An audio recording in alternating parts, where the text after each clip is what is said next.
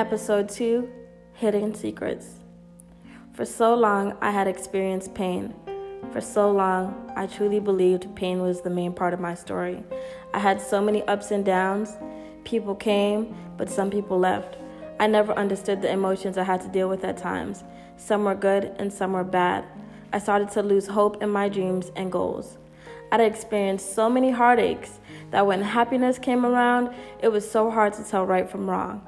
I never realized that I let my past dictate my future, that it was okay to be loved. I lost myself. I lost faith. I lost hope. I was done. But this time, this time it was actually right. But it was my time to accept that God had so much more in store for me. He had brought around those who truly wanted to see me thrive and win. It was perfect, or I guess what it was in my eyes. It was the happiest I had ever been. It was another kind of love, passion I had never experienced. And so I let my worst thoughts get the best of me. I had lost what was meant for me. So many nights I cried and asked God why. Why me?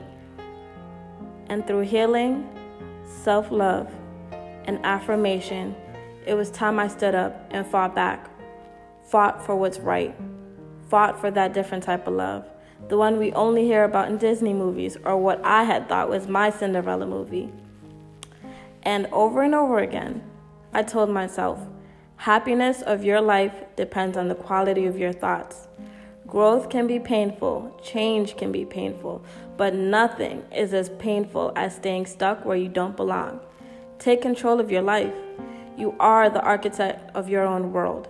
Today, I am here to stand strong and face whatever rocks life tries to throw at me because I deserve it all and I will continue to fight for what's right.